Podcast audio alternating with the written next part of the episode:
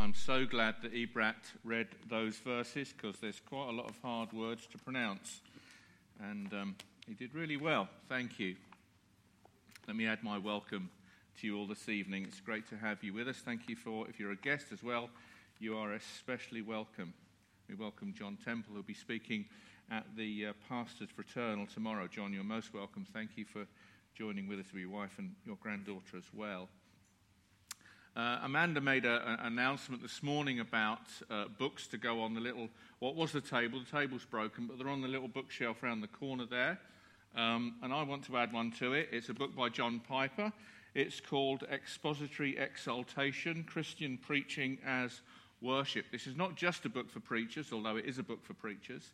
It's a book for all of us because his theology of worship, public services of worship, to see and to savor the glories of Christ in his word, is what we're about. And this is a very, very helpful book, which I'll put on the bookshelf for you. So let me commend that to you. Thank you. Uh, just to mention as well, we're going to have a short time of prayer after the evening service. If you'd like to get a cup of tea and a cup of coffee, come back in here. We'll spend a few moments together in prayer as we continue to seek the Lord for the pastor of this church and uh, be in prayer for the elders as we're meeting on Thursday. Uh, and we want to keep our eyes, as we remind in the prayer meeting, to keep our eyes and our thoughts fixed on Jesus. So here we are in Isaiah 36 to 37, and a massive chunk. So let's ask God's help as we uh, come to try and tackle this in a reasonable amount of time. Let's pray. Father in heaven, we praise and bless you that you alone are a God who is 100% trustworthy. Teach us to trust you from this story this account, this historical fact, where there are so many lessons for those of us who are going through seasons of trials in our own faith. So we pray that the Lord Jesus will be glorified, and Father, that we will enjoy your presence with us as we dive into your word this evening. So please help us, we pray in Jesus' name. Amen. Amen. Some of you will be familiar with the phrase, meanwhile, back at the ranch. Does that ring any bells? So people of a certain age. Meanwhile, back at the ranch, that, that, that you see them in, the, in westerns where there's a, a, number of things happening, and then you zoom back. Meanwhile, back at the ranch, this is what's happening back at the ranch. Great stories have multiple plot lines that grab your attention and weave a complex, multifaceted storyline, and they are developed fascinating characters who have complex and oftentimes conflicting personality traits. I, I'm still no, none the wiser. This is going to be a bit by way of a confession. Some of you are going to be shock horror, and some of you are going to go, What's he talking about? And some are going, Me too. So here we go. I have no idea who H is in line of duty. Have you? Some of you don't even know what line of duty is. That sort of went there, didn't it? Okay, if you want to know afterwards, ask me what line of duty is and who this mysterious character H is.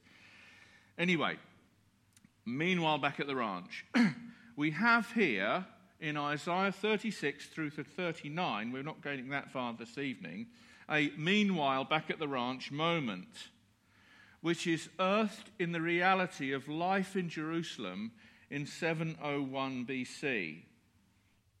And you'll see as, you, as, you, as you're tracking through Isaiah, it is a bridge between the glorious prophetic promises of chapter 35 and then they're picked up again at chapter 40.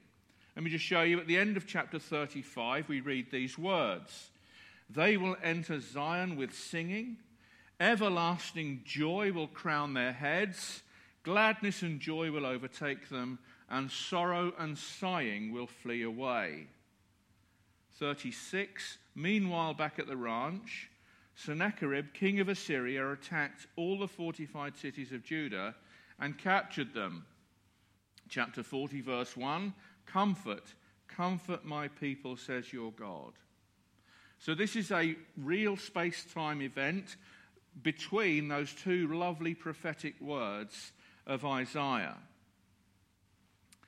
what we see here is how we react and respond to times and seasons of trouble back at the ranch, aka our real world, real life experiences.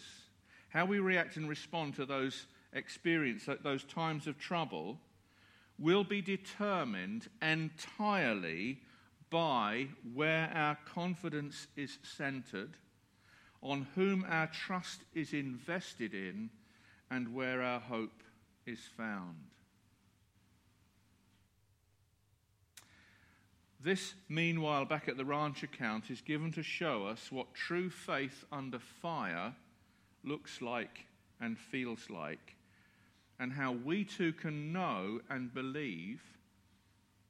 Psalm 46, verse 1 God is our refuge and strength and ever present help in times of trouble.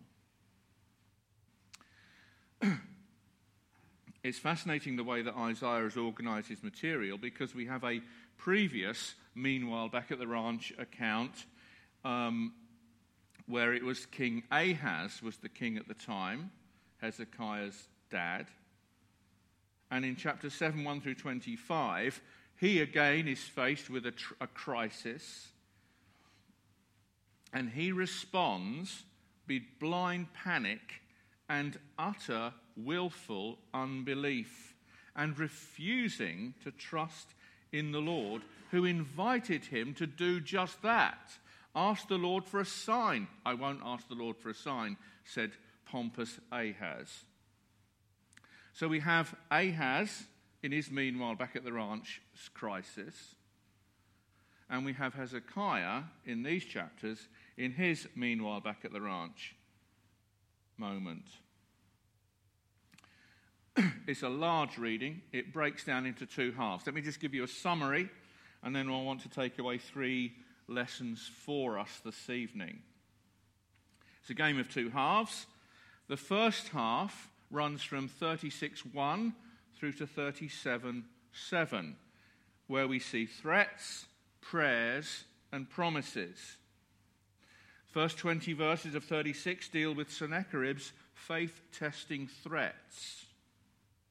37 1 through 4, we have Hezekiah's prayers.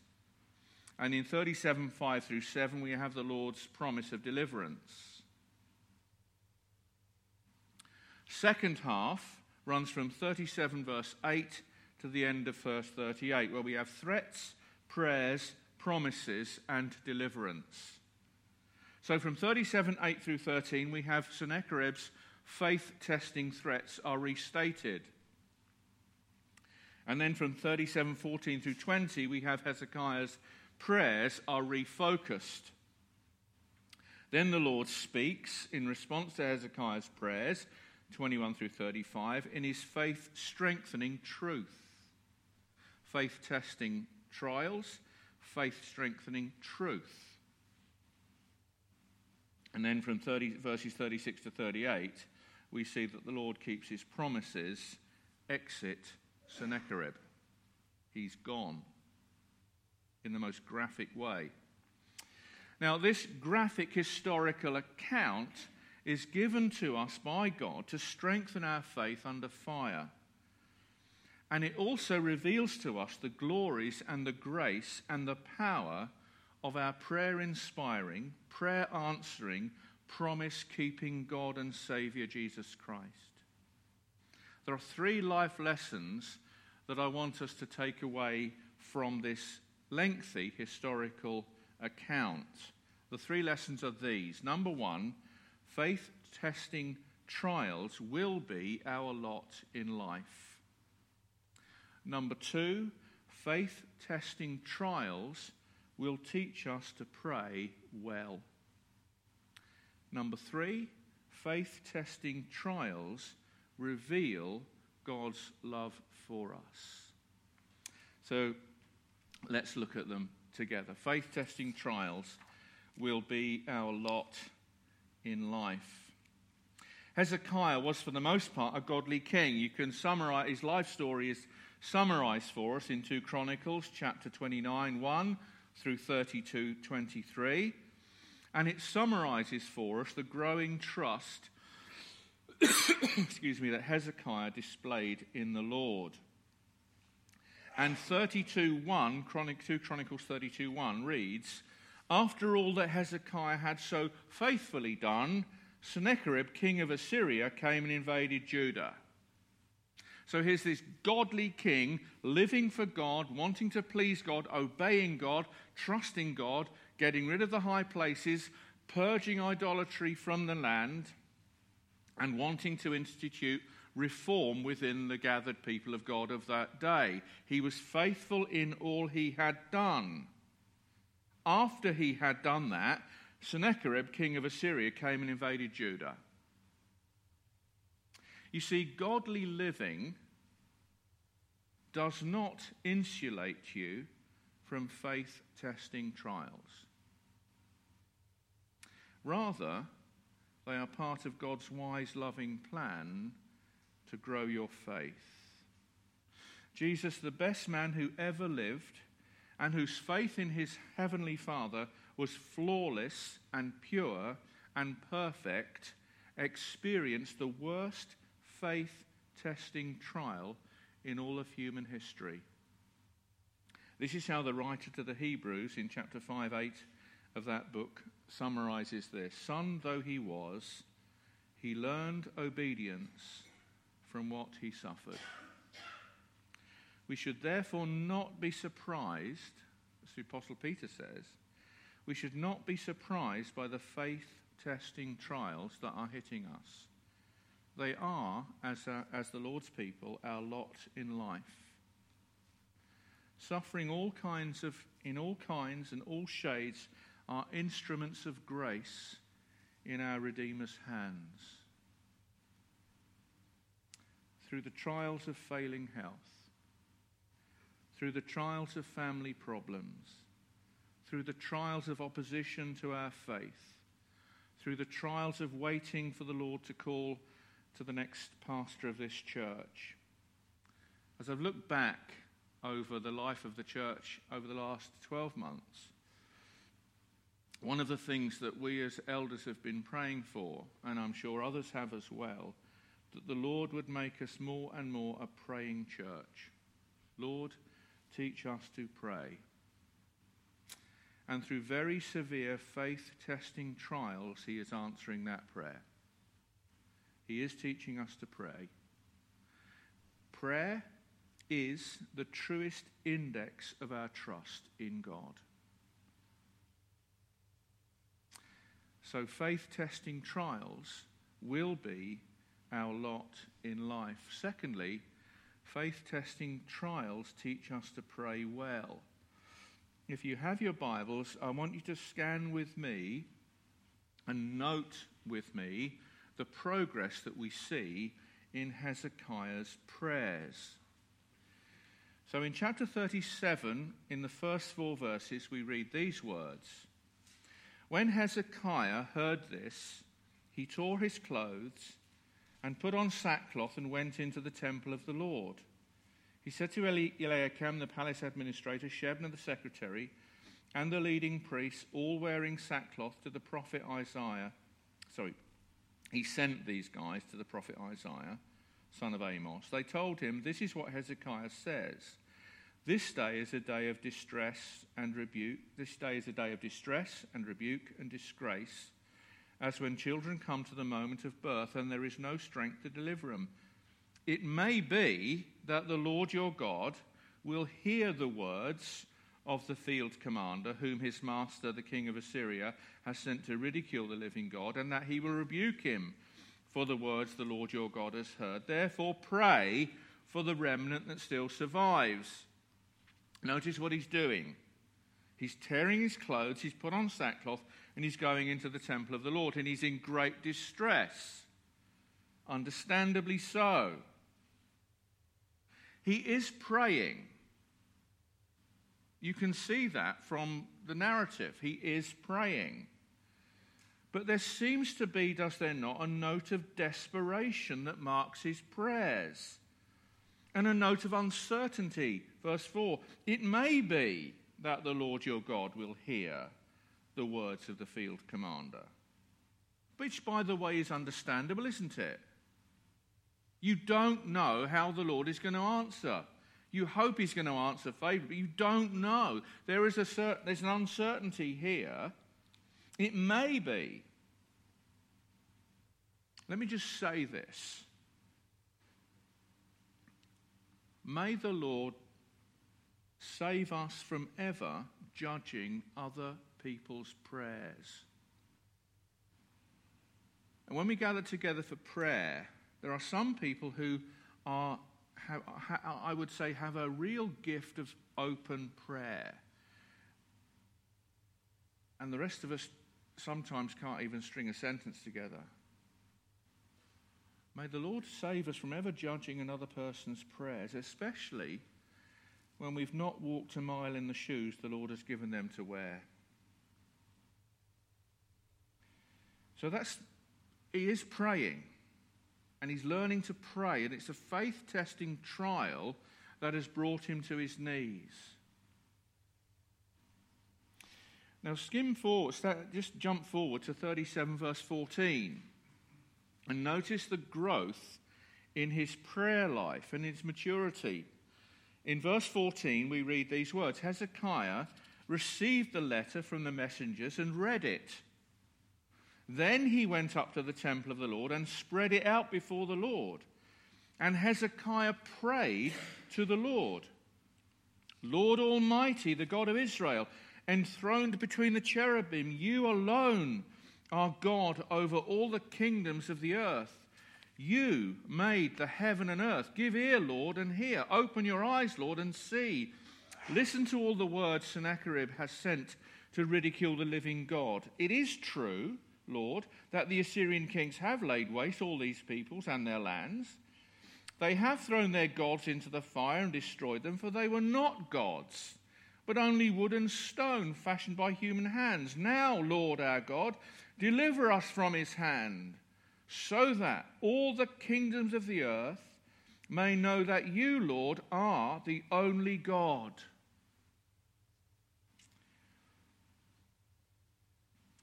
Notice the maturity and the growth in his prayers. He certainly seems less rattled than before. He certainly is more focused and more confident in his prayers. Notice, and just jump to verse 20, notice why he is praying for deliverance. Now, Lord our God, deliver us from his hand. We want you, Father, to deliver us from his hand. Why? Notice the reason that he brings before the Lord for the deliverance that he's praying for. So that all the kingdoms of the earth may know that you, Lord, are the only God. This isn't just get me out of this trial. This is deliver us so that your name is glorified. It is a joy as your pastor to hear you pray. And it's a privilege to pray with you in your trials. And it is a deepening joy to hear how your prayers have become much more focused and confident and wise. Faith testing trials teach us to pray well for ourselves and for others whom we love who are walking with God in the furnace of faith testing trials. Let me just say this before we move on to the third point. There was no power in this unworthy kneeling king. There is no power in Hezekiah's prayers. There is no power in your prayers at all. But there is power in the reigning king to whom we pray. The power of prayer does not reside in the place it starts, but in the person it reaches. Lord, teach us to pray. Faith testing trials also reveal God's love for us. And the way that Isaiah has arranged this is beautiful to show us how God's love is revealed for us.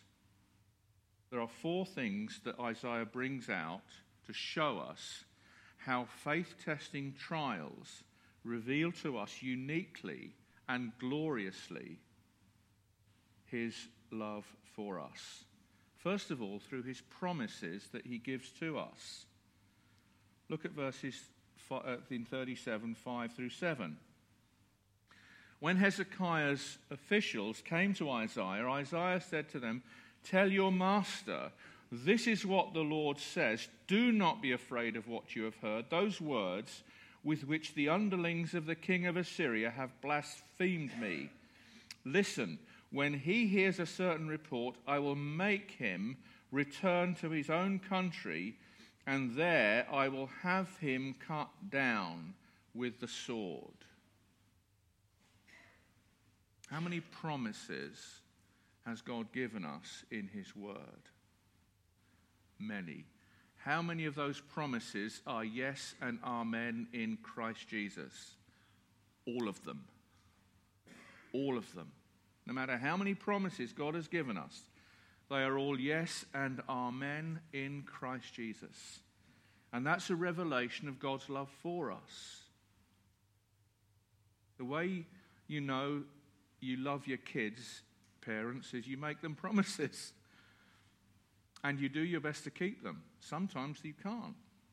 Here we have a father who not only he makes his promises to his children, and they're all yes and amen, sealed in the blood of Christ. Not only through his promises to us, but through his pleasure in us. Verses chapter 37, 21 through 22. Then Isaiah, son of Amos, sent a message to Hezekiah. This is what the Lord says Because you have prayed to me concerning Sennacherib, king of Assyria, this is the word the Lord has spoken against him. Because you have prayed to me. The, our Father is such a glorious God, He delights to hear His children pray. However, feebly or falteringly or eloquently we have been gifted in prayer, He delights to hear His children pray. Prayer is the truest index of our trust in Him. And when we take His promises to Him, it warms His heart. Father, you said, Father, you promised. He loves to hear his kids uh, argue with him graciously and kindly and, and, and tenaciously. Because you have prayed to me, through his promises to us, through his pleasure in us, and through his power for us. I love this. 37, 36 through 38. This is so funny, I think. Well, it just shows you my sense of humor, I suppose. Then the angel of the Lord went out and put to death a 185,000 in the Assyrian camp. When they got up the next morning, there were all the dead bodies. One, the angel of the Lord. You know who the angel of the Lord is, don't you? The angel of the covenant. This is the pre incarnate second person of the Holy Trinity the angel of the Lord went out and put to death 185,000 in the Assyrian camp. So, Sennacherib, king of Assyria, broke camp and withdrew. He returned to Nineveh and stayed there. One day, while he was worshipping in the temple of his god Nisroch, his sons, and I can't pronounce their names, they, uh, uh, did a better job than me, they, escaped, they, they killed him with a sword, as God had promised. God reveals his infinite love for us through the promises he makes to us, through the pleasure he takes in our calling upon his name, and through exercising his power for us. No wonder the, the Apostle Paul prayed that we would know the power that is at work in us. Why does he do all this? Why does he do all this? Look at verse 35. I will defend this city and save it for my sake and for the sake of David, my servant. No wonder Jesus said, You may ask me for anything in my name, and I will do it. He does it because of the sake of his name. That's why Hezekiah prayed that he prayed that way. He, he had learned to pray for the God glorifying answers. Now, Lord, deliver us from your hand, that all the kingdoms of the earth may know, Lord, that you are God. You are the only God. I will defend this city and save it for my sake and for the sake of David, my servant.